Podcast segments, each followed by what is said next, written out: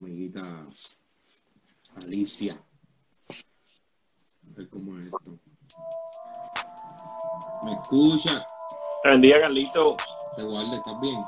Bien, gracias al Señor. Estamos, estamos aquí, ya tú sabes, a ver si desarrollamos el tema.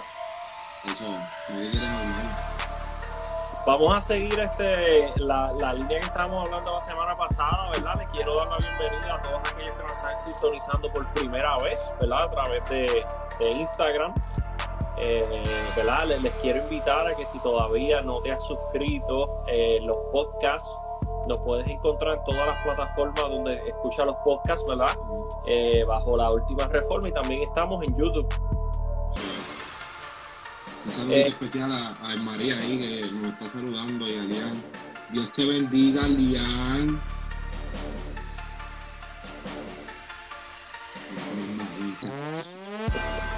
Para los que, ¿verdad? Para los que eh, eh, es la primera vez que sintoniza la última reforma, nosotros pues eh, hablamos de los temas que más atacan a la iglesia de hoy, ¿verdad? Y uno de los temas que más nosotros desarrollamos es el tema del legalismo, lo combinamos con, con el método apologético y pues, y ya, ya usted sabe, seguimos esa, esa línea. Nuestro último episodio nosotros estuvimos hablando acerca de que empezó como legalismo y se convirtió en abuso espiritual. Y yo quiero que sigamos hablando bajo esa misma línea, Carlito, de lo que es el abuso espiritual. Quién sabe, hay algunas de las personas que están aquí escuchándonos que en algún momento de su vida han experimentado lo que es el abuso espiritual en una iglesia. Para que conste, yo soy pastor, ¿verdad? Yo soy pastor y, y lo he vivido y lo he visto lo que es el abuso espiritual. Y entiéndase, cuando se habla del abuso espiritual es el abuso de poder dentro de la iglesia de un líder o de un grupo que utilizando la Biblia maltratan a los hermanos y maltratan a los miembros, ¿verdad? Carlos, las miradas pueden decir muchas cosas, ¿verdad? Mm. Una mirada puede transmitir amor, una mirada puede transmitir paz, pero una mirada también te puede transmitir los sentimientos de una persona. Yo no sé si alguien me está viendo en esta hora, si nos está sintonizando en esta hora, y usted ha experimentado lo que es que usted llega a un sitio y lo miran de arriba abajo y ya usted sabe exactamente lo que esa persona está pensando. Sí, un desprecio, una apatía, una mala actitud por encima del hombro. Exactamente. So, eh, estamos, ¿verdad? Estamos hablando por esa línea. Eh, yo me crié, yo me crié en la iglesia pentecostal y a mucho orgullo todavía, ¿verdad? Todavía me considero, soy pentecostal. Eh, pero yo quiero que aquellos que nos están sintonizando se den cuenta que el pentecostés que quién sabe usted ve hoy, usted experimenta hoy, no es lo mismo que era antes ni que está supuesto a hacer, ¿verdad? O- eh, el Pentecostés está supuesto a hacer la experiencia de Hechos capítulo 2. ¿Qué es lo que hace un pentecostal un pentecostal? Bueno, primero que todo es la experiencia de Hechos capítulo 2. ¿Qué pasó en, el capi- en Hechos capítulo 2? Había una promesa en las escrituras de que en los postreros días el Espíritu Santo se iba a derramar sobre toda carne, ¿verdad que sí? Y lo podemos ver hecho una realidad en ese momento. El Espíritu Santo se derramó sobre toda carne, llenó a aquellos 120 que estaban reunidos y empezaron a unirse. So, el Espíritu Santo, el verdadero mover del Espíritu Santo, primero que todo lo que provoca es unidad, no provoca eh, eh, la separación que estamos teniendo dentro de la iglesia hoy en día. Dios te quiere solo. Sí, no, no, no. Eh, entonces. Cuando nosotros hablamos acerca del abuso del poder y del bullying espiritual y todo este tipo de cosas, estamos hablando de tomar la autoridad eclesiástica, de tomar la autoridad que quién sabe tu posición tiene para eh, tomar ventaja de las personas e imponer tu propia voluntad. Carlos, nosotros hablamos mucho en el podcast acerca de la diferencia de lo que es la doctrina y la dogma, ¿verdad que sí? Los puntos doctrinales son los puntos que no son ne- de- negociables. Literalmente nosotros tenemos 16 puntos de doctrina fundamental, las cuales no son negociables. Para usted poder llamarse cristiano, usted tiene que cumplir ciertos requisitos, que es, pues para mencionar algunos, usted tiene que creer en, en Jesús, usted tiene que creer en, la- eh, el- en el Padre y El en el Espíritu Santo. Usted tie- tiene que creer que Cristo se levantó de entre los muertos. Ese tipo de cosas, eso se llaman doctrina, eso no es negociable si usted se va a llamar cristiano. Ahora, hay otro sistema que se llama el sistema dogmático y cuando nos, nos referimos a eso dentro de la iglesia estamos hablando acerca de las reglas, ¿verdad que sí? Usted puede ser cristiano de otra iglesia que practica otro set de reglas, pero después que usted y yo tengamos los mismos puntos de doctrina fundamental, somos hermanos en Cristo. Entonces, esa es la distinción que no podemos hacer hoy en día. Y por eso es que tenemos que seguir recalcando y recalcando y recalcando y recalcando y recalcando, porque parece que siguen haciendo esa distinción. Exactamente, exactamente. Eh, eh, pero, ¿verdad? Yo, yo lo que le quiero decir a los oyentes en esta noche es que si usted ha experimentado esto, eh, estamos aquí para contestar las preguntas. Vamos a contestar algunas preguntitas si es que alguien tiene algún tipo de pregunta. bueno.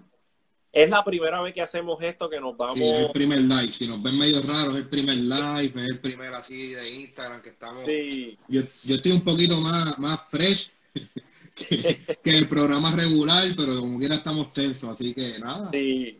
Eh, la, plataforma que sacamos contenido pues es a través de, Facebook, que nos pueden encontrar bajo la última reforma, y a través de YouTube. Y para los que acaban de llegar, estamos hablando acerca del abuso de poder dentro de la iglesia o el bullying espiritual. Y queremos contestar preguntas, queremos hablar con ustedes, ¿verdad? Aquellos que siguen a la última reforma. Eh, yo soy pastor, ¿verdad? Carlos, Carlos conoce de esto. Eh, hemos estudiado el tema. Si usted tiene algún tipo de pregunta respecto al tema, siéntase en la libertad, ¿verdad que sí? Eh, eh, hace unos días atrás, de lo que, ¿verdad? La gente se va soltando, pues está, estamos todos tensos. hace unos días atrás, Carlos, en el podcast, estábamos nosotros hablando acerca de de qué es lo que usted quiere ver, ¿verdad? Que sí, venimos a Cristo, venimos a Cristo, eh, el irresponsable ahora sabe tener una sola esposa, sabe, sabe trabajar, eh, sabe ir a la iglesia, sabe cuidar a los hijos, sabe eh, manejar bien su casa y está sirviéndolo al Señor, amando a su esposa y, y amando a sus hijos. ¿Cuál es el cambio que usted verdaderamente quiere ver? Y no estoy diciendo que cuando llegamos a Cristo, ¿verdad? No tiene que haber un cambio evidente pero no determina el milagro del nuevo nacimiento. No, no, ya que dijiste irresponsable, que es irresponsable que también ama a su esposa, ama a sus hijos y va a la iglesia, paga sus cuentas, está al día, no debe a nadie y va por ahí, ¿verdad? Tratando de arreglar su vida poquito a poco. Exactamente. Eso es así. So, eh, estamos, ¿verdad? Estamos, estamos hablando, ¿verdad? Respecto, respecto a esa línea. Nosotros tenemos que nosotros tenemos que entender que cuando hemos experimentado el milagro del nuevo nacimiento, la Biblia dice que de modo que si alguno está en Cristo, nueva criatura es. Las cosas viejas han pasado, he aquí, todas han sido hechas nuevas, ¿verdad que sí? Entonces a veces nos enfocamos en lo de afuera nada más y decimos, bueno, eh, tú dices que eres nueva criatura, pero tu ámbito exterior no está demostrando que hay un milagro del nuevo nacimiento. Jesucristo trató con este tema, Carlito. Cuando nosotros nos vamos al libro de Marcos, la Biblia nos habla la historia ah, de cuando Cristo le dijo a, sus, a, los fariseos, sepulcro blanqueado, porque por fuera se muestran blancos, mas por dentro están llenos de huesos secos y de podredumbre, ¿verdad que sí? Y en ese mismo contexto, Cristo da una, una lista de lo que verdaderamente contamina al hombre. Cristo dice que lo que contamina al hombre no es lo que entra al cuerpo, sino lo que sale de la boca para afuera, ¿verdad que sí? Y ahí empieza a hablar acerca de la malicia, empieza a hablar acerca de, del enojo, de la inmundicia, de este tipo de cosas. Y en ningún momento Cristo toca lo exterior. Si alguien me está escuchando, ¿verdad que sí? Que es de esta línea, no estamos diciendo que no tengan que haber unas evidencias físicas, ¿verdad que sí? No estamos diciendo eso en ninguna circunstancia. Lo que estamos diciendo es que si usted va a basar el milagro del nuevo nacimiento en una mera apariencia física, usted no está siendo objetivo. Usted no está siendo objetivo porque entonces estamos ignorando todas estas otras evidencias para enfocarnos en lo que usted quiere ver. Entonces, cuando hablamos acerca del bullying espiritual, del abuso de poder espiritual, es, ok, Carlos, ahora sabes tener una sola esposa en Cristo, pero todo lo que tú has alcanzado lo redugo a esto. Y, y, siempre hablamos claro, ¿verdad? Que sí, hay líneas las cuales pues no creen, no creen que un varón debate del barba, que es una de las cosas más absurdas que yo he escuchado, pero todo lo que tú puedas haber alcanzado, eh, tu vida responsable, has llegado a vivir una vida moral, una vida espiritual, vas a la iglesia, eh, cuidas a tu familia, estás trabajando, estás siendo responsable, todo eso reducido al mero hecho de que tienes unos pelos que te salen en la cara, totalmente natural. Entonces, ahí comenzamos a rayar lo que es el abuso espiritual. ¿Entiendes? Sí. Eh, eh, eh, es el conflicto que estamos viviendo. Se está viendo mucho abuso, se está viendo mucho abuso. Vemos gente que se trepa, vemos gente que cogen posiciones, que, que modifican ciertas cosas, modifican ciertas conductas, ciertos rasgos físicos, ¿verdad? Ciertos ajustes, ciertos ajustes, se ponen un disfraz y, y bueno, rompen a, a pisotear a las almas que están llegando, que están siendo salvas, eh, que están, ¿verdad? Recibiendo de la salvación de Cristo, de, la paz de Cristo, que están tratando de caminar, ¿verdad? Y de llegar al cielo. Eh, y es triste, es triste. Es, lamentable, Carlito, es lamentable. Eh, mira, hoy, hoy yo estaba hablando, están hablando de la crisis que está abriendo en Puerto Rico, ¿verdad? Este, yo me vacuné, en lo personal, yo me vacuné, pero fue mi elección yo tomé la decisión de vacunarme, ¿verdad que sí? Eh, viajo mucho para mi trabajo, duermo en hoteles una o, dos veces en semana. Lo vi conveniente vacunarme, a diferencia, ¿verdad? Que yo estoy aquí en, Nueva York, New Jersey, Carlos está Miami, estamos en una de las zonas fuertes, ¿verdad? Yo me vacuné.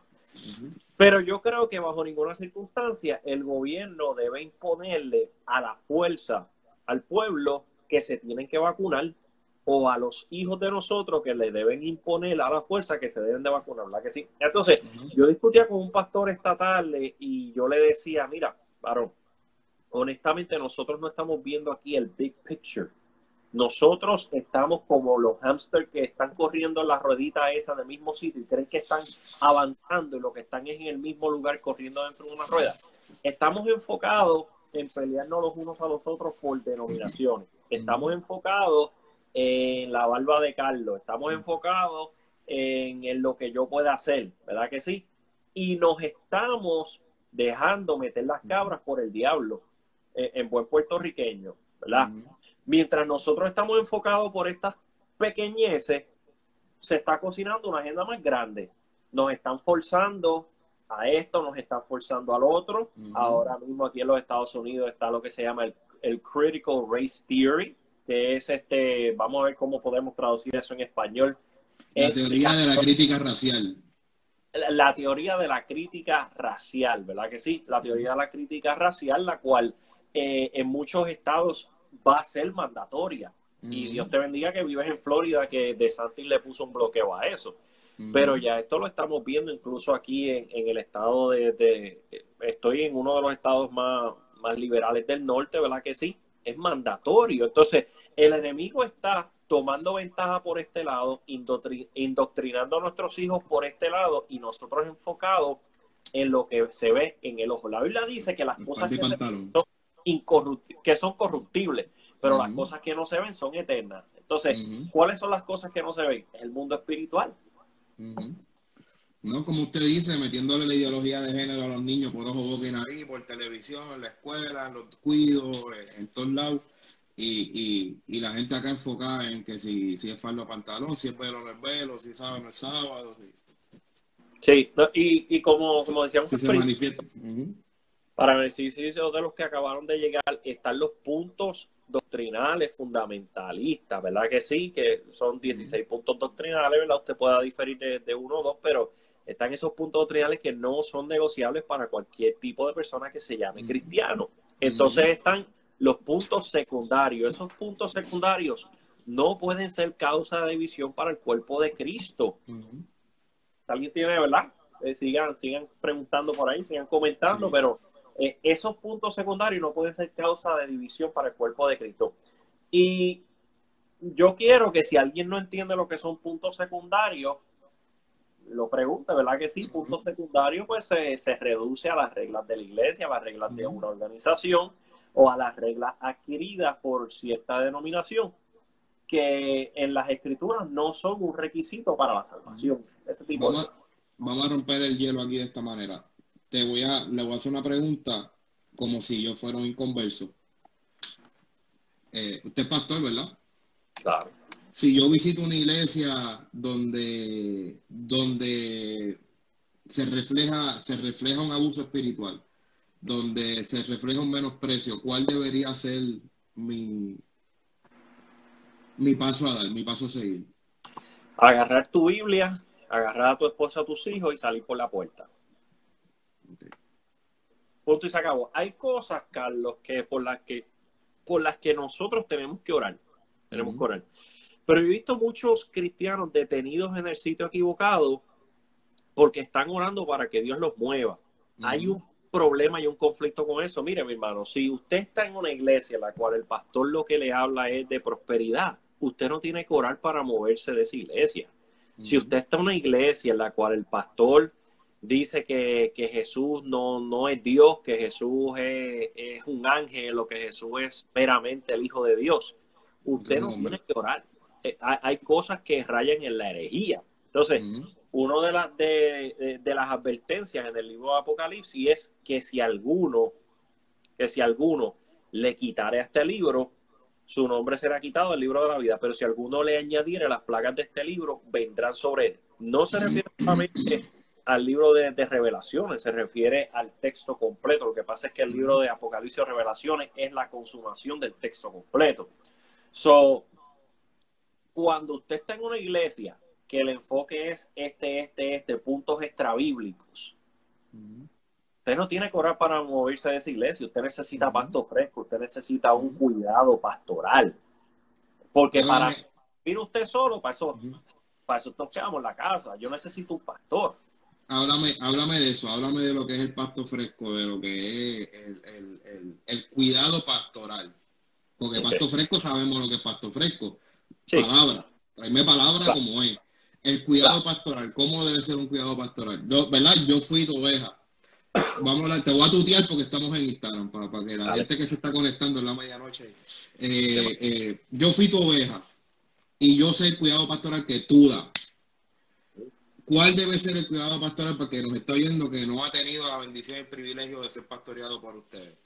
Bueno, perfecto. Si, si yo en algún momento fui tu pastor, ¿verdad? Y tú fuiste mi oveja, por un espacio de casi tres años. Fueron duros, primero que nada, fueron duros. ¿Qué tú quieres ver de un pastor, Carlos? ¿Qué tú como oveja necesitas ver de un pastor? ¿En verdad quieres que te conteste eso? Háblame claro, ¿qué tú, qué tú quieres? ¿Qué tú quieres? Y yo quiero que, la gente que está con nosotros nos diga qué es lo principal que usted quiere ver en una iglesia y un pastor. Bueno, a mí llevándolo llevándolo ¿verdad? a Cristo, obviamente no hay hombre que se compare con Cristo, pero llevándolo a Cristo, Cristo es Dios, hecho hombre. Eso es lo que nosotros creemos. al él hacerse hombre, él sabe identificarse con nuestra necesidad, con nuestros padeceres, con nuestro sentir. Eh, lo, menos que yo espero de un pastor es que sea humano, que no sea robot, que no sea o sea, yo entiendo que hay protocolos doctrinales, hay protocolos dogmáticos, hay protocolos eh, conciliares, pero no siempre el protocolo funciona. Y, no me tienes que comentar en esa área porque no, quiero, ¿verdad? Pero, pero que, un pastor que dé la vía extra, que sea pastor, la palabra dice que hay un buen pastor y está el pastor asalariado. Y el buen pastor su vida da por las ovejas. Eso es lo que yo busco en un pastor. Exactamente. Exactamente. Eh, Carlos, y, contestaste la pregunta, porque por muchos años nosotros vivimos, que no estoy criticando a la iglesia de ayer, la iglesia de ayer tiene muchas cosas las cuales nosotros nos hacen falta hoy en día. Y, ¿verdad? No, no, no, nos preguntan por ahí si continuacionismo o cesacionismo. Eso está eh, hablando, eso está continuacionismo. Eh, que nos habla si, si los dones cesaron o los, dones continuaron. Haciendo, haciendo un paréntesis, Dios bendiga, ¿verdad? El hermano que hizo la pregunta. Eh, lo único que, que, yo, ¿verdad? No, no hago responsable al pastor Michael por esto, pero yo que le voy a pedirle porque hemos, hemos, este abuso espiritual lo hemos recibido de gente reformada, eh, no todo pentecostal es un, no toda persona que se denomina pentecostal cree en el desorden que, hay.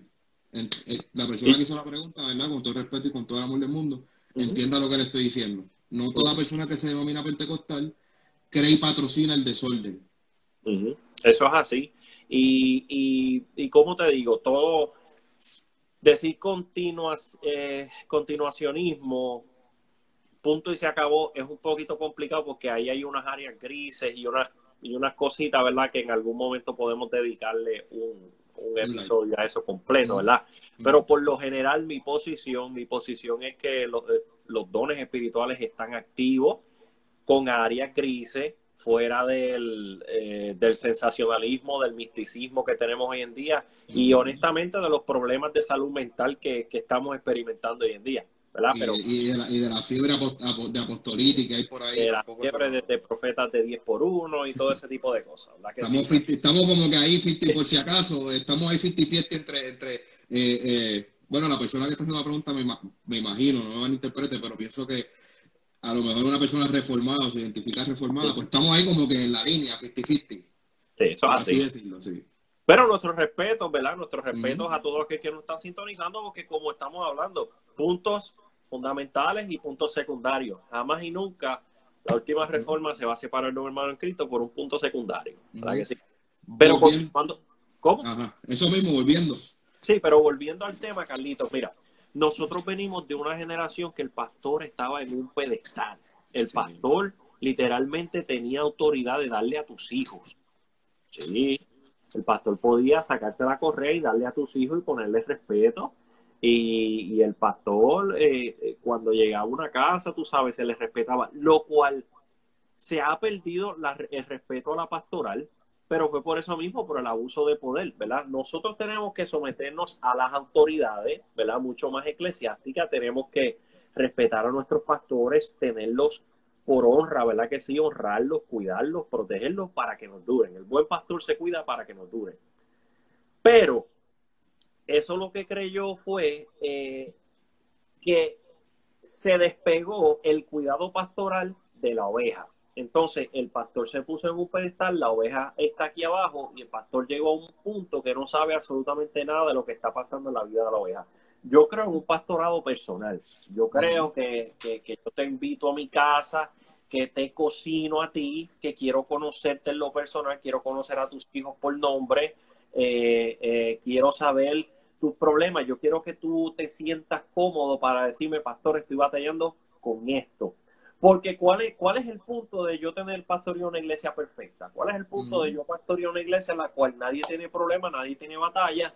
Pues mira, pues vamos a cerrar la iglesia y vámonos para el cielo, porque aquí nadie tiene problema. No, y eso, Carlos, eso fue una fachada que nosotros pusimos por mucho tiempo eh, y el problema fue, ¿verdad? La, la, mega santidad, que le vendemos al pueblo una santidad que no es realista. El legalismo el legalismo, ¿verdad? Y, tenemos muchos términos que utilizamos internamente, pero si lo vamos a, utilizar desde un punto de vista académico, pues vamos a referirnos a eso como el legalismo, ¿verdad?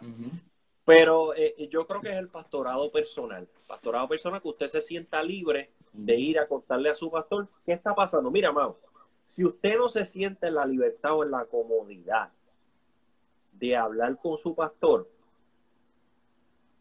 yo creo que también está la iglesia equivocada. Estamos supuestos a abrirnos, estamos supuestos a, buscar ayuda espiritual y, quién mejor que, nuestro, ¿verdad? nuestros pastores que están a nuestro cuidado. Ahí viene, ahí viene mi otra pregunta. Usted dijo que usted quiere saber mis problemas, como ve. ¿Para qué usted quiere saber mis problemas? Porque esa es la mentalidad de la persona, de la persona que, que viene que no se ha convertido, que está en esa lucha, que está en que si doy el paso, que la esposa es la que está empezando a ir y él va para complacerla o al revés. ¿Para que este hombre quiere saber mis problemas? Porque él quiere que yo le cuente mi vida personal. Claro, yo creo que, yo creo que tú, ¿verdad? Y no nos estamos gloriando, la Biblia dice que sea de gloria y gloria en esto, es conocerme y entenderme, ¿verdad? Nuestra gloria es eh, conocer a Cristo, pero, lo digo como testimonio, cuando tú llegaste, yo creo que a las dos semanas te invité a mi casa, ¿verdad que sí? estamos ahí atrás y comimos chuleta, ¿te acuerdas? sí, claro. Y después, y después Después vino el paso. Ah. Pero sí, sí, no, no. fue, bonito, fue bonito. Claro, sí. Me visitaste como hasta las 12 de la noche. Sí, hicimos ramada ahí. Hicimos una ramada, ¿verdad que sí? Ah, Pero eh, esto tiene una técnica y es que tú acabaste de llegar a mi iglesia. Yo estoy supuesto a ser espiritual. Primero que todo, el pastor está supuesto a ser espiritual. Punto número dos, el pastor está supuesto a conocer las escrituras. Punto número tres, el pastor está supuesto a utilizar su visión espiritual, su sentido común, porque hay cosas que se ven en un sentido común, ¿verdad? Usted sabe que una pareja tiene problemas, usted no necesita un ángel o el Espíritu Santo que le revele que una pareja tiene problemas matrimoniales. Usted ve las actitudes que cómo se tratan el uno al otro, so, hay que tener sentido común. Claro. So, e, en, en esa visita, en esa visita, yo te estoy analizando yo quiero hablar contigo, yo quiero conocerte. Cuando tú me cuentas y tú te empiezas a abrir de lo que está pasando, de, lo que te está deteniendo, yo quiero hacer un plan de trabajo. Porque la realidad del caso es que bregar con el ser humano somos mentes que, maquinan a un millón de millas por hora. Somos, somos seres razonables. Sí, que, eh, como, como dirían por ahí, perdóname que haga estas interrupciones, pero como diría cualquier hijo vecino que quiere aleluya a este conmigo. Ajá, exacto. Exacto. Entonces, yo, yo, hay veces que, mira, hay veces que usted sabe lo que usted quiere lograr en su vida, pero usted no sabe cómo llegar ahí. Desde un punto de vista espiritual, porque yo no soy asesor financiero, yo no estoy, yo no estoy certificado en la medicina, hay cosas que yo no le puedo ayudar. Pero hay cosas que sí le puedo ayudar, que es, ok, tú quieres llegar aquí espiritualmente, tú quieres dejar cigarrillo, tú quieres eh, vivir una vida moral, tú quieres meterte con Dios, yo te voy a ayudar como tu pastor que soy a buscar ese pasto, a buscar el descanso. La Biblia dice, venir a mí todos los que están cansados y trabajados y yo los haré descansar. Voy a hacer un plan de trabajo para llevarte ahí, pero eso llega a través del, cuidado pastoral personal.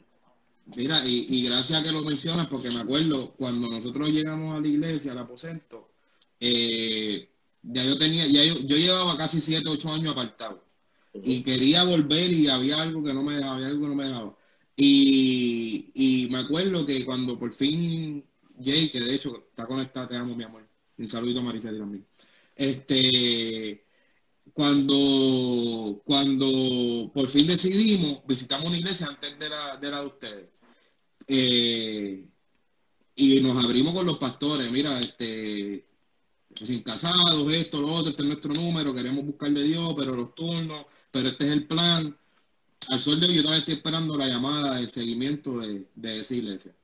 O sea, este, cuando fuimos a ustedes fue lo mismo. Les hablamos, porque fuimos, siempre fuimos sinceros desde el principio, queremos buscarle Dios, estamos buscando iglesia, eh, tenemos estos turnos, se nos hace difícil venir todos los tres días a la semana o qué sé yo, pero nos van a ver, porque pues nos gustó el culto y qué sé yo. Eso fue un domingo. Martes ya yo le había dicho que yo no iba a ir, como quiera, yo creo que usted me llamó el martes o el miércoles. Creo que fue el miércoles por la mañana. Y, un, texto. un, texto. exacto. Pero fue, fue una comunicación, ¿me entiendes? O sea, contó y con que yo le dije, yo no voy a llegar, ustedes se acordaron de nosotros. Y eso hizo una gran diferencia. Y no fue que yo me quedé en el aposento por eso.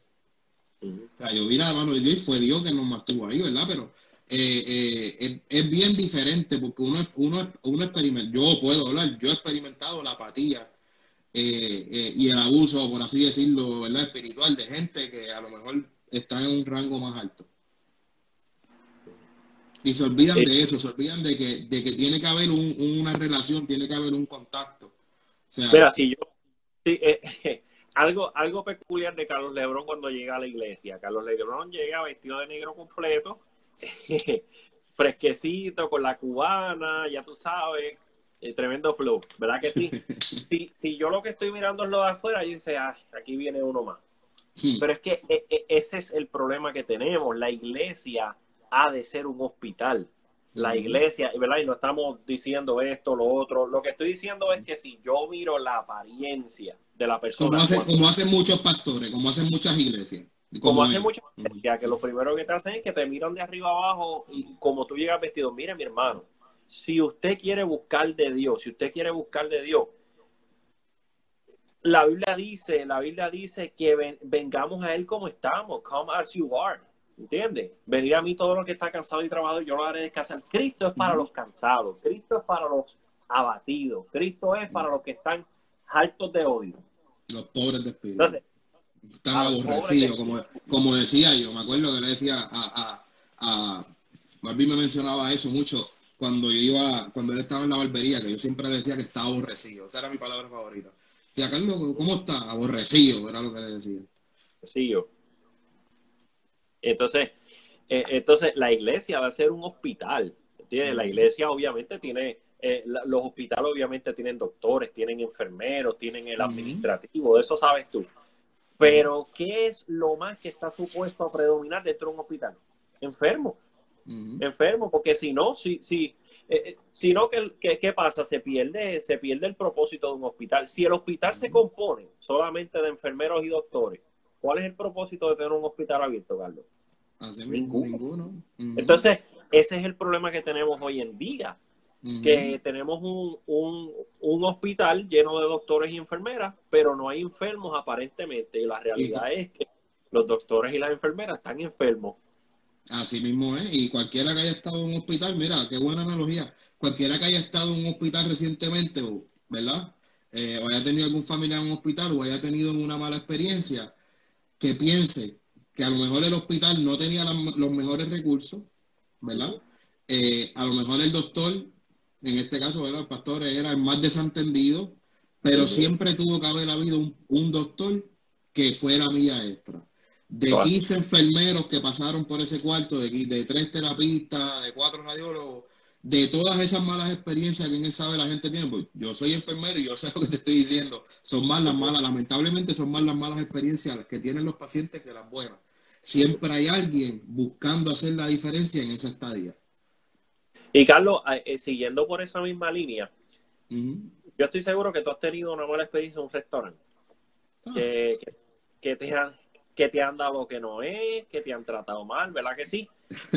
No por eso tú dejas de ir a los restaurantes. Tú te ah. buscas un restaurante que te dé un buen servicio y cuando encuentras el restaurante que te da un buen servicio que tú haces y que cocina bueno, ese se vuelve tu restaurante predilecto. Pregúntale, a Jay. Pregúntale a Flanagan. Sí, a Flanagan, pregúntale a Bahama también. bendito sea el Señor, yo todavía no he ido a Bahama Brice, pero bueno. Mira, sushi por ahí escriben. Que by the way, Carlito me llevó a comer sushi a donde llevó a la esposa en su primera cita. Si Carlos no ha hecho eso con usted, no le ama al nivel que él me ama. Pero bueno. Mira, este, pero tú sabes, no porque usted tuvo una mala experiencia en un hospital, usted deja de ir a los hospitales. O sea, es totalmente ilógico, va en contra de las reglas de la razón. Pero entonces utilizamos ese mismo estándar para las iglesias y decimos, no, yo fui una vez a la iglesia, tuve horrenda experiencia, yo no vuelvo a pisar una iglesia en mi vida. Seamos justos.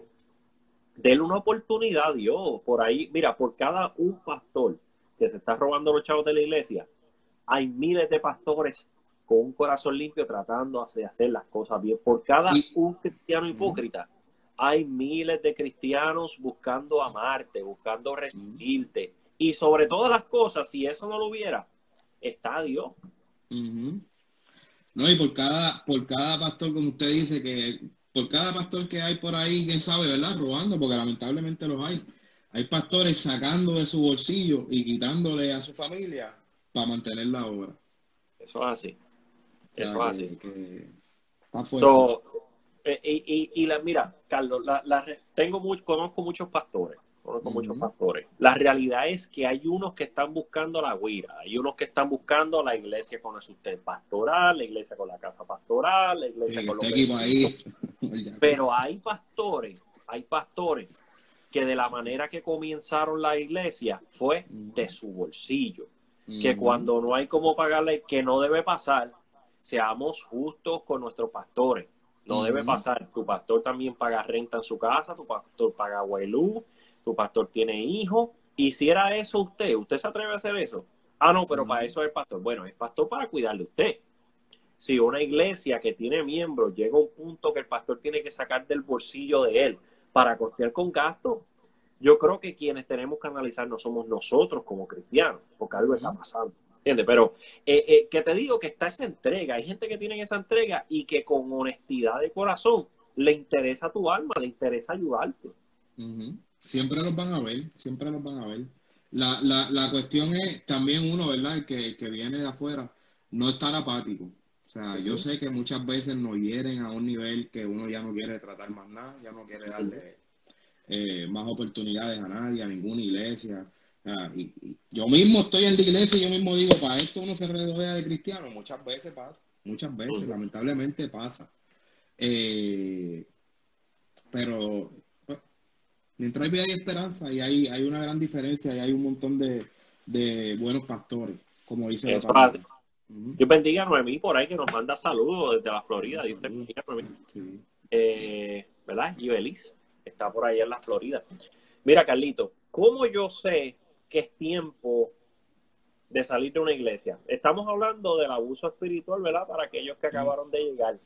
Eh, cuando yo me cuando yo llego a la iglesia y me siento que estoy perdiendo el tiempo una y otra vez porque no pasa absolutamente nada y no estamos y no estamos hablando de misticismo no estamos hablando no haber un mover un correr ni nada no estamos hablando de nada de eso estamos hablando de la presencia de Dios en una iglesia porque honestamente si usted es cristiano y usted no cree en la presencia del Señor en medio del culto tiene que reanalizar su teología discúlpeme, con todo el respeto.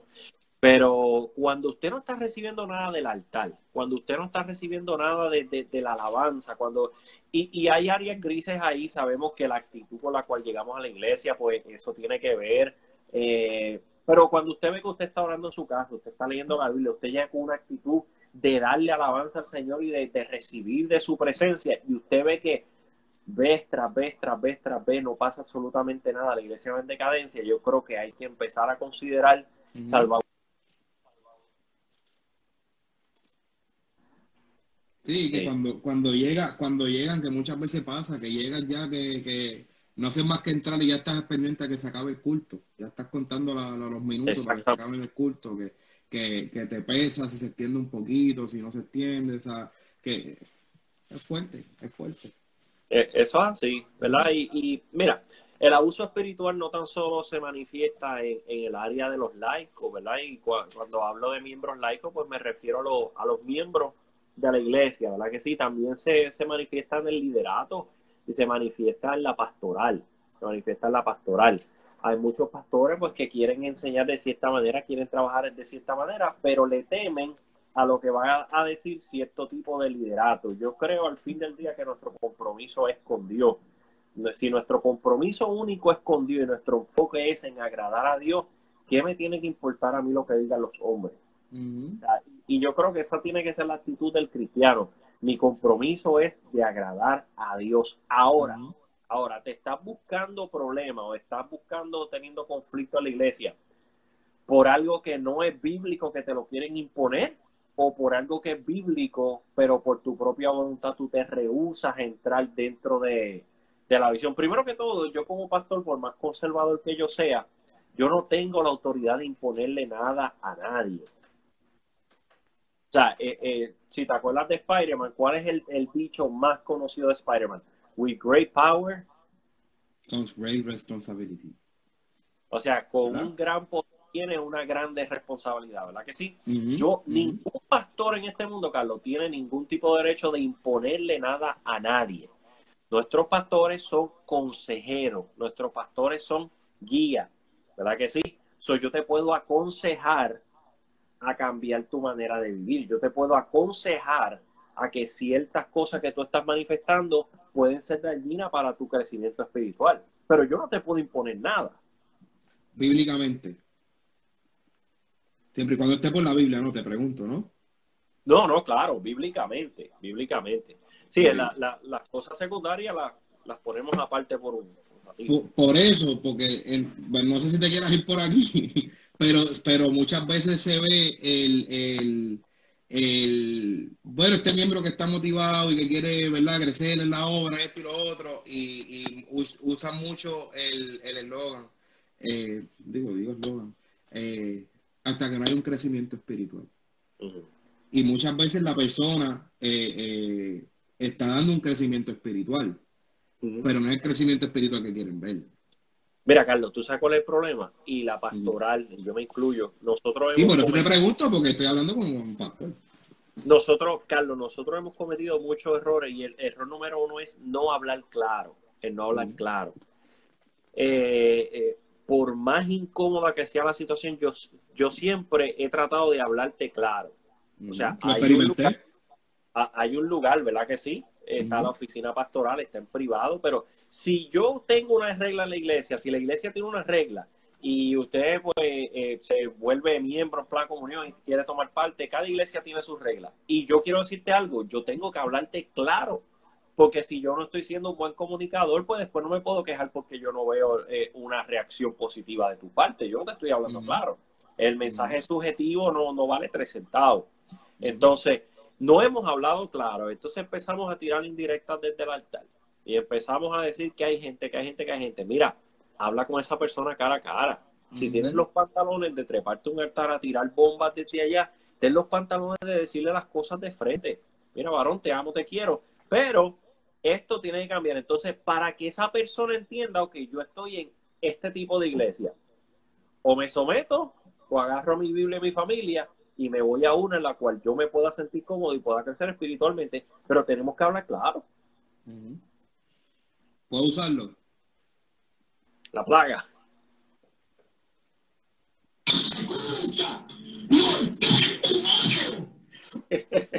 Tenía, que tocar algo ahí porque... Sí, sí.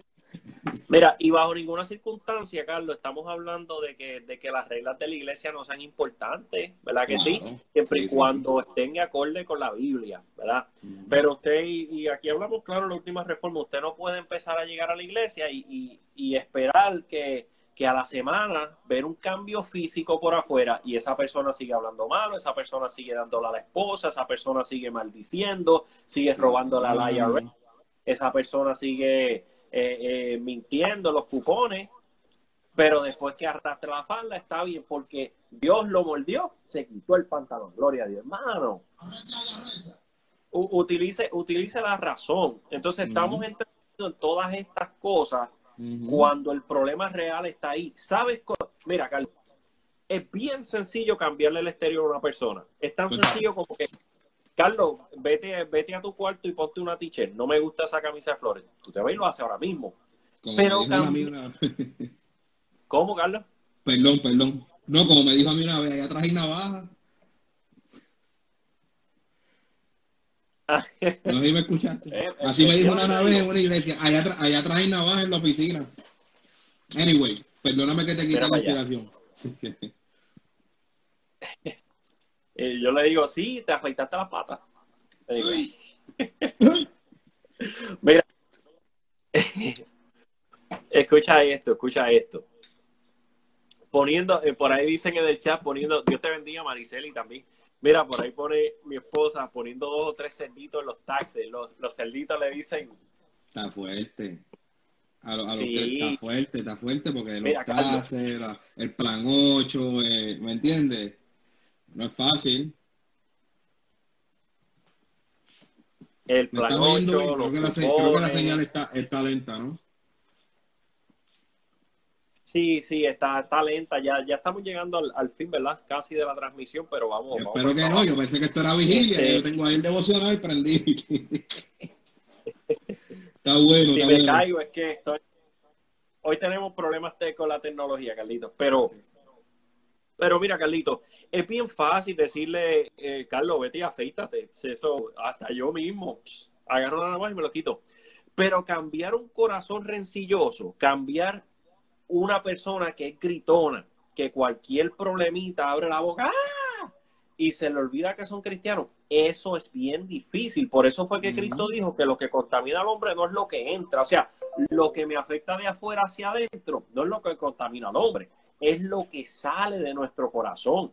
La Biblia dice, ¿dónde vienen las griterías? Las contiendas, la malicia, las maldiciones. Los homicidios. Los homicidios, tanto físicos como espirituales. ¿Cuáles son los homicidios espirituales? Cristo dijo, oíste que se os fue dicho, no, no matará más. Yo digo que Carlos. que aquel que haya, que hable mal en contra del hermano ya ha cometido homicidio. Aquel que aborrece a su hermano ya cometió homicidio. Entonces, estas personas que siempre están prejuiciados, que siempre están peleando con todo el mundo, que se pelean con el esposo, con la esposa, con el hijo, con la suegra, con el gato, eso es bien difícil cambiar ese comportamiento. ¿Cómo yo sé que yo tengo el milagro del nuevo nacimiento? Cuando doy el fruto del Espíritu. El fruto del Espíritu va a cambiar mis actitudes. Eh, eh, de, momento, mi marido me hizo algo, ya yo no la monto. De momento, mi esposa me hizo algo, ya yo no tiro cosas como si fuera un niño de seis años de edad. tenemos que nacer de nuevo. Pero eh, ver una evidencia exterior, mira, yo, yo, le llamo eso hasta carnalidad, porque eso es fácil. El problema es ver una persona verdaderamente cambiar, manifestando el cambio que Cristo ha hecho en su vida.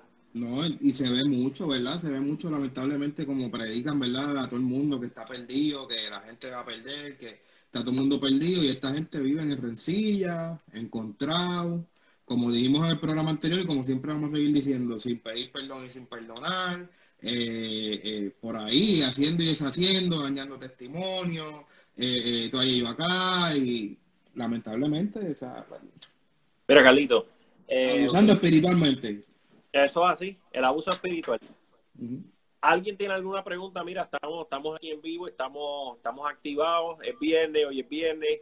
hoy es viernes y la teología lo sabe, así que. Eso es, eso es. Estamos listos, pregunte ahí lo que usted quiera, aquí no tenemos miedo. Pero mira, Carlos, utilizando un poquito la apologética, la ley de, la no contradicción.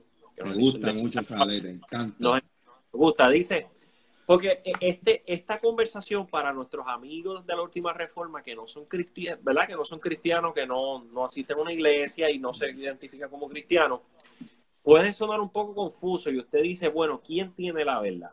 Usted lo ha dicho, solamente existe la verdad. No existe mi verdad, no existe tu verdad, no existe la verdad para mí, ni la verdad para ti, existe la verdad. Entonces, bajo la ley de no contradicción, no pueden haber dos verdades aplicando un mismo término en una misma relación. ¿Qué hacemos? ¿Quién tiene la verdad? Tenemos que irnos a un documento que trascienda las modas. Tenemos que irnos a un documento que trascienda el, eh, el punto de vista cultural. ¿Cuál es ese documento? la palabra del Señor. La palabra del Señor no se somete a cultura, la palabra del Señor no se somete a moda, porque, eh, mira, he visto compañeros pastores que, que, hablan, no, que hoy en día, que hoy es un modismo, todo es un modismo. Mira, muchas constituciones pentecostales y evangélicas decían, no se aceptan modismos. Pero entonces tú ves fotos de los 70 y tienen zapatos tacones de charol con bell bottom. ¿Qué son bell? Eh, los, pantalones esos tubo arriba y, y, campanas abajo. Y estoy hablando de paladines, predicadores paladines. Chequé la foto de los 70, toda esa gente anda con pantalones campanas. Entonces, ¿es modismo o no es modismo? Es modismo. Y, y, es normal, es, eh, es, normal, siempre y cuando el modismo no raye en la impureza o en el escándalo o en lo inmoral es totalmente normal. Y la iglesia siempre ha sido afectada por el modismo. Como dijo el apóstol Pablo, vivimos en este mundo. Vivimos en este mundo. De lo, de lo contrario, se nos fuera necesario salir de este mundo. No es que no estemos en este mundo, es que no nos contaminemos con este mundo. ¿De qué manera este mundo nos puede contaminar? Dañando nuestro corazón, dañando nuestra moralidad. ¿Verdad? Pero eh, yo, yo no puedo decir que porque el varón anda en Jordan, Dios no está con él. Porque yo no tengo un punto bíblico, yo no puedo decir que porque anda en croque. Pero entonces ese, ese es el detalle, ese es el detalle. Eh, yo te critico a ti que andas en Jordan, porque cuando yo estaba en el punto, yo usaba Jordan. Entonces, como a mí me a mí me hace acordarme de cuando yo era un titerito, poniendo un ejemplo, no es que lo era, que cuando yo era un titerito, pues. Carlos fue bueno, Carlos, aunque Caco fue bueno. Sí, era un caco, era un caco filo.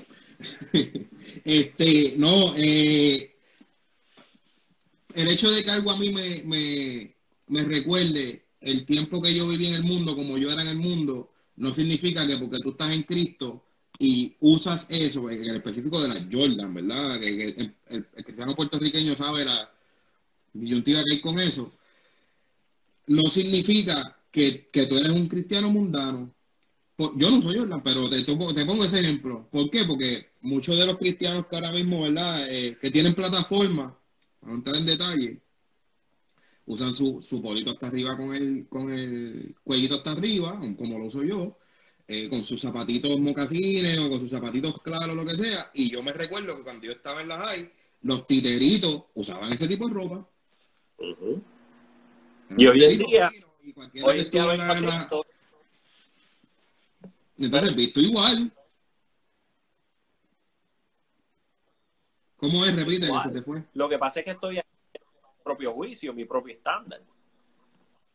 Exacto. Y entonces el problema es ese. El problema es siempre lo hemos creído, siempre lo vamos a decir, el que nos sintoniza, ya sea miembro o no miembro de una iglesia, hay unos linderos, hay unas reglas, obviamente, ¿verdad? Eh, eh, lo que en la iglesia le llaman dogma, hay unas reglas de conducta como en los trabajos. O sea, yo no puedo ir a mi trabajo con un, con un scrub violeta cuando es azul, ni puedo ir a mi part-time con un scrub blanco, eh, con el blanco puedo, pero no puedo ir con el scrub azul cuando ahí es, violet, es vino. Y, y, y no te molestas por eso, ¿por qué? Porque, porque ellos te firman el cheque.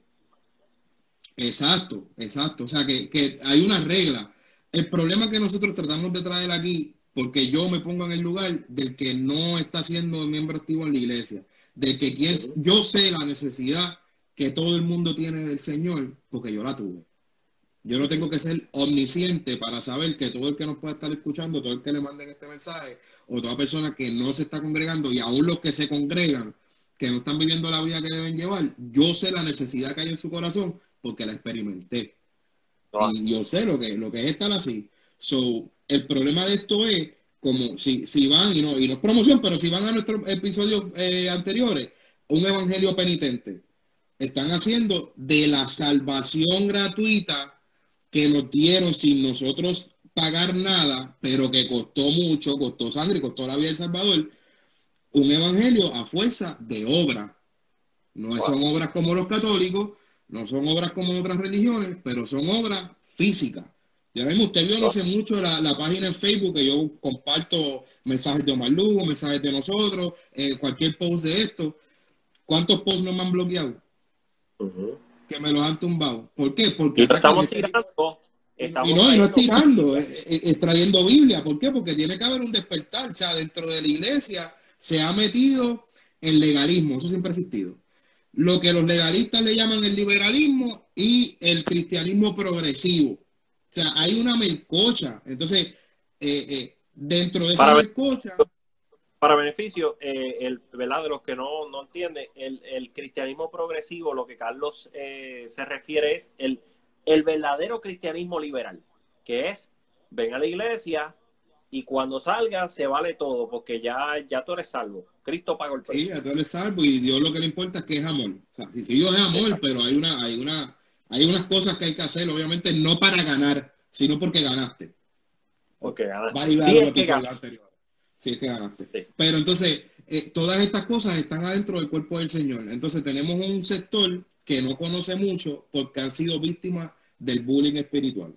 Tenemos un sector que, de, estoy hablando de ese sector, es el que no pertenece a la iglesia. Está el sector que va a la iglesia, pertenece a la iglesia, pero no sabe mucho porque ha sido absorbido por el bullying espiritual. Y el sector que va a la iglesia y se han hecho bullying espirituales por ya sea complejo, ya sea por porque es lo que los hace sentir salvos, es lo que los hace sentir en el cielo, por lo que sea. Está el misticismo, hay un montón de cosas. Y por lo menos, y al que se acaba de sintonizar, eso es lo que, lo que nosotros en la última reforma tratamos de traer. Nuestra experiencia basada en la palabra, y no experiencia nada más, sino lo que aprendemos en la palabra, unido con nuestras experiencias. Yo, usted, usted nunca ha, estado en el mundo. Usted es pastor y usted viene, ¿verdad? Sido así criado.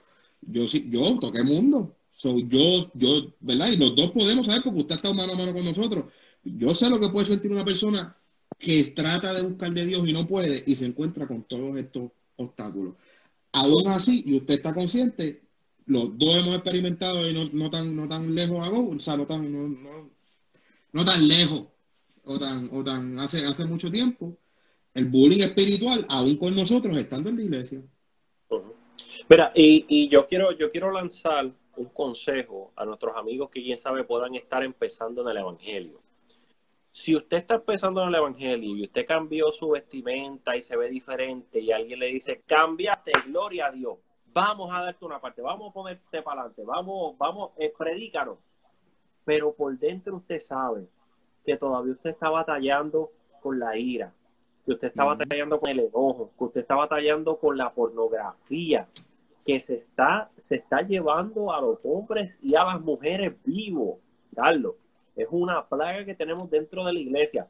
Predicadores, pastores, jóvenes, damas, que no pueden tener eh, eh, eh, una vida, una vida íntima con sus parejas, saludable, porque el diablo los está oprimiendo y es algo que los está aplastando. Y, son adictos a esto. Tú no, Carlos, y por eso es que hablo de esto, pues no sabes cuántos cristianos que se ven que ya han alcanzado una madurez espiritual tienen un secreto por dentro oscuro, es tienen una batalla campal, el diablo le está dando una pela. Entonces, eh, lo que necesitamos enfocarnos es en esto. Necesitamos enfocarnos en que el que está atado a la pornografía sea libre, en el que no puede eh, eh, estar en paz con su cónyuge porque todo es una pelea. Hermano, pueda ser libre de eso. Que aquel que, que vive atado por la mentira, por el odio, ¿Cuántas personas no vienen de una vida de abuso sexual y física que cargan esa, e, esas heridas dentro de su corazón? Entonces usted quiere cambiarlo de afuera y la persona se está muriendo por dentro, hermano. ¿Dónde está el enfoque? Entonces el abuso espiritual te dice, después que muestres estas evidencias, todo lo demás viene poco a poco, cuando está supuesto a ser al revés. El fruto del espíritu se encarga de tu problema principal, que es lo que está dentro sepulcro blanqueado. Limpiar primero por dentro para que después lo de afuera sea limpio, dice la palabra del Señor. Eso es así, eso es así. el, bullying existe, bullying existe y, lo que queremos decirle en esta hora, me, tengo que ir Carlito porque se está a punto de caerse. Pero lo que quiero decirle a los hermanos y amigos que nos están sintonizando es que nosotros, como cristianos, yo como pastor pentecostal que soy, quiero decirle que no todos somos iguales. Hay iglesias de amor que le están esperando para restaurarle. Hay iglesias de amor que se preocupan por lo que está, mira, dentro del cascarón, lo que verdaderamente tú estás sintiendo, el odio, la angustia, el rencor que te está matando, porque cargar rencor mata a la persona poco a poco. Esas ataduras que te están, que te están agobiando, eh, la adicción a la pornografía, la adicción a la inmoralidad, eh, eh, a los vicios. Ese es el problema que nosotros nos gustaría tratar contigo. No todos somos iguales. Mm. Hay pastores amorosos, los cuales le importa tu condición de verdad, porque sabes que a Dios le importa tu condición, no tu apariencia, tu condición. Y cuando tu condición, quien tú eres verdaderamente adentro, haya cambiado, entonces hablamos de las letras pequeñas. Así mismo es. De lo eh, contrario, ni se debería mencionar. Eh, que estos son los temas que en verdad hay que hablarse. Aríscate cuando te dice esos temas no se hablan. Aríscate, porque esos son los temas que hay que hablarse. ¿Cuánto te queda de batería? ¿Cómo? ¿Cuánto te queda de batería? Me dijiste que te tenías que ir porque... Eh, ¿La batería o la señal? eh, algún 10% nada más. Yo, yo quiero que, a, ver si utilizamos los últimos minutos, en caso que alguien tenga una pregunta, eh, queremos contestarle su pregunta. El tabú aquí no existe. Queremos contestarle su pregunta. ¿Verdad? Si usted, pero ¿por qué aquello es malo? ¿Por qué lo otro? ¿Por qué la iglesia esto? Mire, pregunte, pida que hay. estamos aquí, ¿verdad? Este, última reforma en los últimos minutos de la transmisión. Este, te quería entonces preguntarle, lo que ponen una preguntita ahí, eh, no estamos, no estamos promoviendo, no estamos promoviendo eh, el, fomentando el, el, que te vayas de la iglesia, que las iglesias se vacíen, que sea realengo, no. Pero te voy a hacer esta pregunta como pastor, cuando hablando del bullying espiritual y el legalismo. cuando una persona se sincera con un pastor y el domingo viene eso en el altar? El pastor es un inmaduro y no está capacitado para ser su pastor. Ok, entonces, en mi caso, pues, ¿verdad? Pero entonces, yo, yo pienso que yo debería hacer esto. Empiezo a orar al Señor, pero busco. Mientras claro, voy no te puedes y, con la, y, con, y con la madurez, y, ¿verdad? Dependiendo de la severidad del asunto, pero si sientes que le faltaron la confianza y viene de arriba, eh, eh, pero a, a donde busque, no es que voy brincando en licencia, pero tampoco promovemos el brincar y brincar como mucha Ah. gente acá abajo. Eh, pero, pero seré sincero al pastor a donde vas a visitar. Y, y Carlos, Este- este, otra cosa, hay muchos factores que pudieron haber llevado a Pastor a hacer eso. Tenga en cuenta también la inexperiencia, la inexperiencia pastoral. Mire, usted le está haciendo una injusticia al pastor si usted agarra su Biblia y usted se va y usted no dice por qué usted dejó de llegar. ¿Por qué? Porque usted es lo suficientemente maduro para irse a una iglesia mejor. Pero va a haber a alguien que el pastor le va a hacer lo mismo, lo va a herir y se va a ir para el mundo. Entonces usted, usted también es responsable de eso. So, se vaya a quedar o se vaya a ir, tenga esa conversación con su pastor. Mire, pastor, yo creo que tal día usted dijo tal y tal y tal cosa, que yo le había confiado. Eh, nosotros somos seres pensantes, seres, yo, yo he dejado de decir que somos seres pensantes porque los animales piensan también. Nosotros somos seres que razonan, ¿verdad que sí? Que tienen razonamiento. Y en la razón, aunque en el momento te muestren algo, cuando su pastor va en oración, piensa en todas estas cosas. Y quién sabe lo piensa cinco años después. Como yo en un momento yo era un legalista, en un momento yo, yo le partía la cabeza a quien sea. Y yo he cometido injusticias en mi ministerio que Dios me ha puesto a llamar a esas personas a disculparme. Y los has llamado. Que yo he tenido, ¿cómo? Y los has llamado. y lo he llamado y tengo testigos. Y si en algo he ofendido a alguna otra persona, el Espíritu Santo me ha dirigido y yo quiero pedirle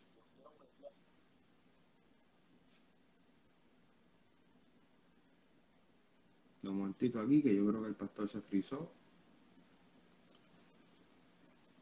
Tan bueno que se está poniendo esto. Creo que se frizó. El pastor llevaba toda la noche teniendo teniendo problemas con el internet, por eso fue que hicimos el live. Darle un brinquecito a ver si se, si se conecta. Se cayó. Un brinquecito, hermano, a ver si le puedo hacer otra invitación para que termine el pensamiento y nos despedimos. Que ese pensamiento, ese último pensamiento que él estaba dando ahí, para mí es muy interesante, es muy importante, para por lo menos irnos con eso en nuestros corazones antes de, de irnos a dormir.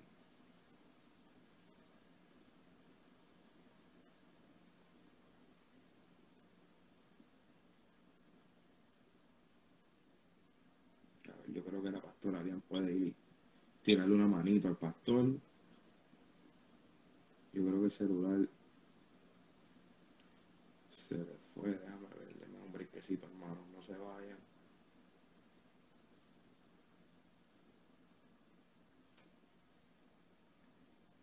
Yo creo que se le apagó el teléfono, pero vamos a ver si. Vamos a ver si el otro invite que envié le llega. A ver si se conecta para que termine ese pensamiento. Porque estos son temas que nos preocupan mucho. Estos son temas que nos preocupan, los hemos vivido, experimentado eh, eh, en carne propia. Hemos visto el abuso que tienen, no solamente con el inconverso, no solamente con la persona que es el apartado dentro de la misma iglesia, y es triste. De verdad que es bien triste. Eh, ¿Y qué más que la experiencia de un pastor, verdad?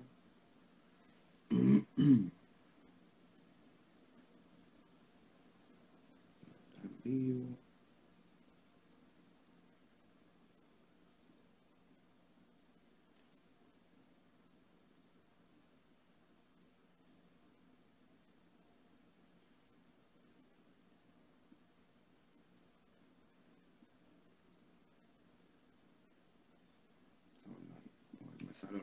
si se conecta.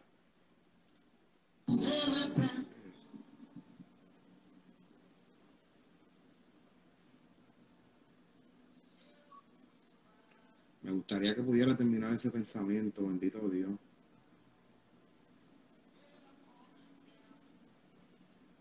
Estoy dándole el invite al pastor y a la pastora, a ver si la pastora le envía, le lleva el teléfono allí corriendo para que, para que se despida. En vez de la iglesia crecer, se está vaciando. La iglesia se está vaciando y, y, no solo que se está vaciando, hermano.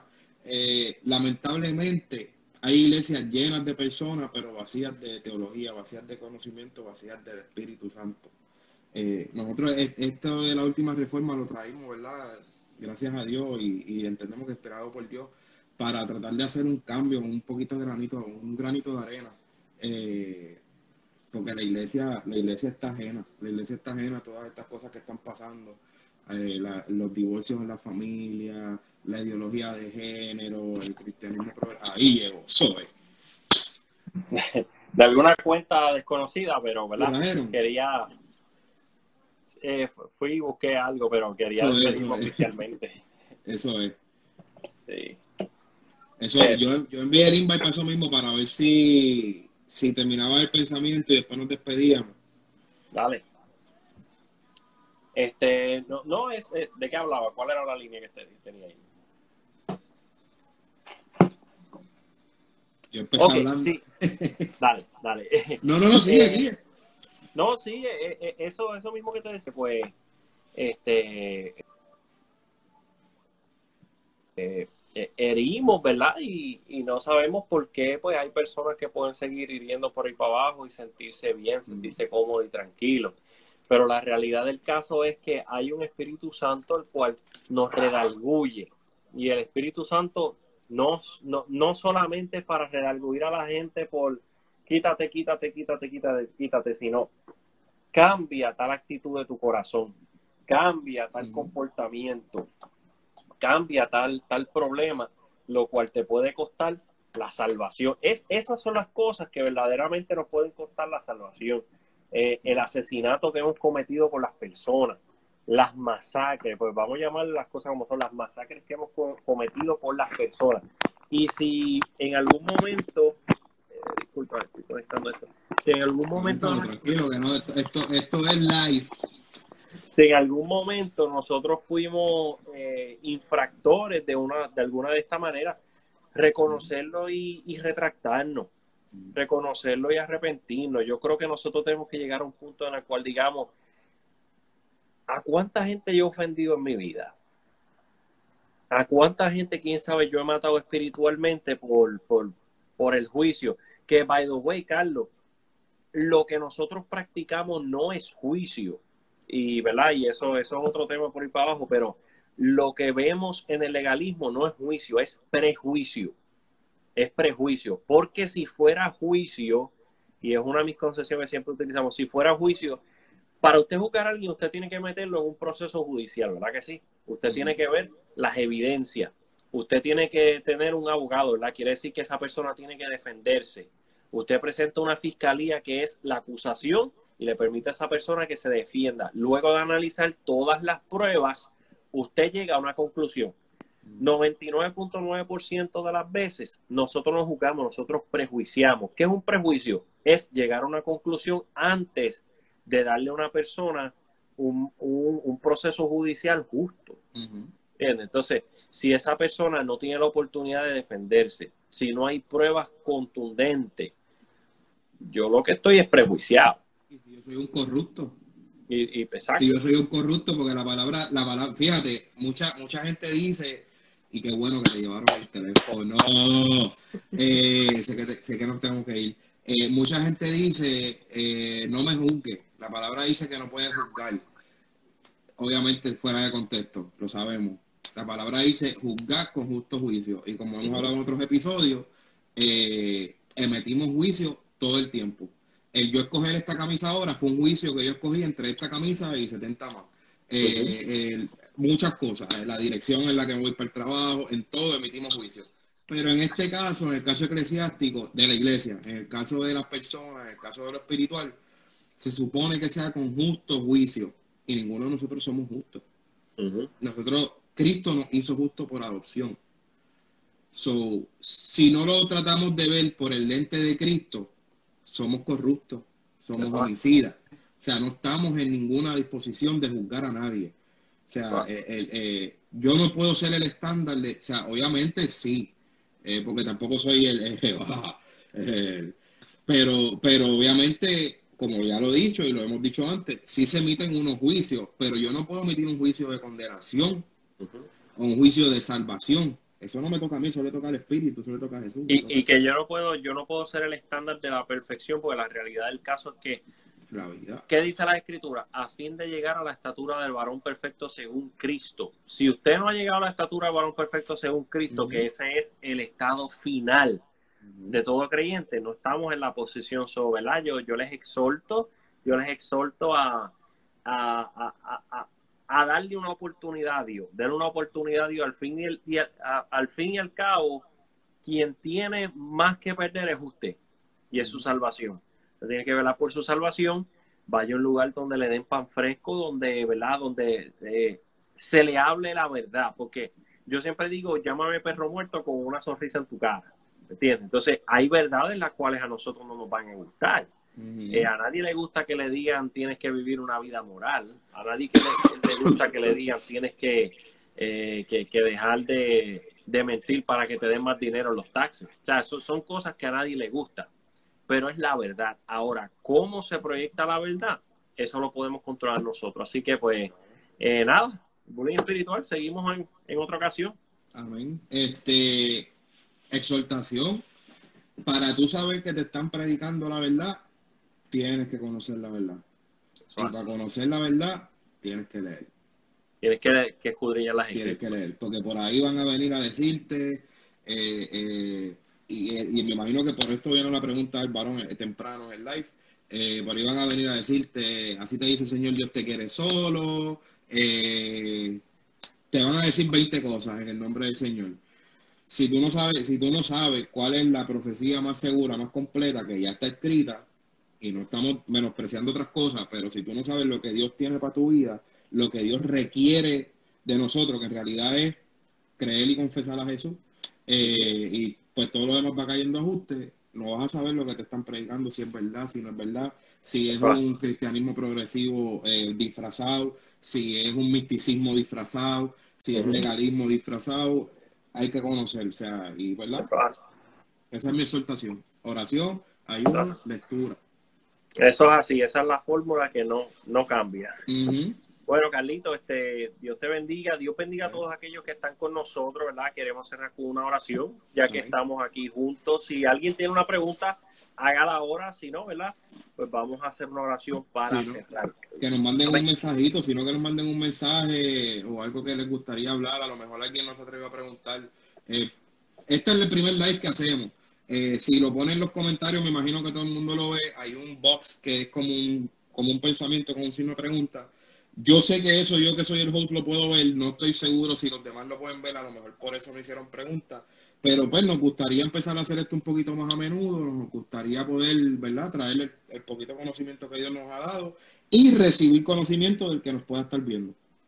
Amén. Y que, ¿verdad? Este, este medio lo vamos a utilizar exclusivamente para esto, para un, para eh, eh, es, es, la línea personal, ¿verdad? Que sí, así que escríbanos qué temas le gustaría escuchar, qué preguntas usted tiene y vamos a estarlo desarrollando eh, en el futuro cercano. Bueno, Carlos, vamos a ver.